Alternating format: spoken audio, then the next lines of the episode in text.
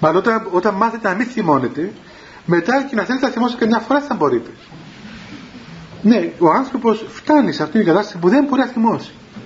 Σας είπα πέρσι ή πρόπερσι, θα σας το πω και φέτος, αυτό το παράδειγμα στο γεροντικό, που δύο γέροντες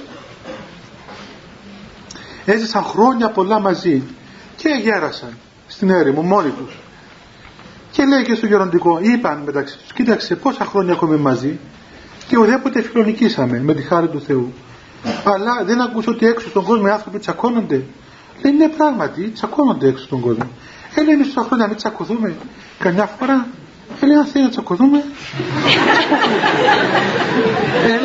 Λέει το ένα το γεροντάκι, και πώς πρέπει να τσακωθούμε.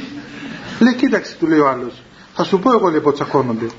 Θα βάλουμε αυτό το σταμνί στη μέση και θα πεις εσύ ότι αυτό το σταμνί είναι δικό μου.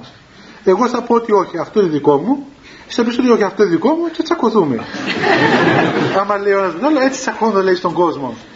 Λέει εντάξει, αν έτσι τσακώνονται, ευχαριστώ, το κάνουμε και εμείς. Το βάλε τη στάμνα στη μέση, λέει ο ένας, πάτερ, αυτή η στάμνα είναι δική μου. Λέει όχι, πάτερ, αυτή η στάμνα είναι δική μου. Λέει αφού είναι δική σου, πάρε φάφτη, δεν πειράζει.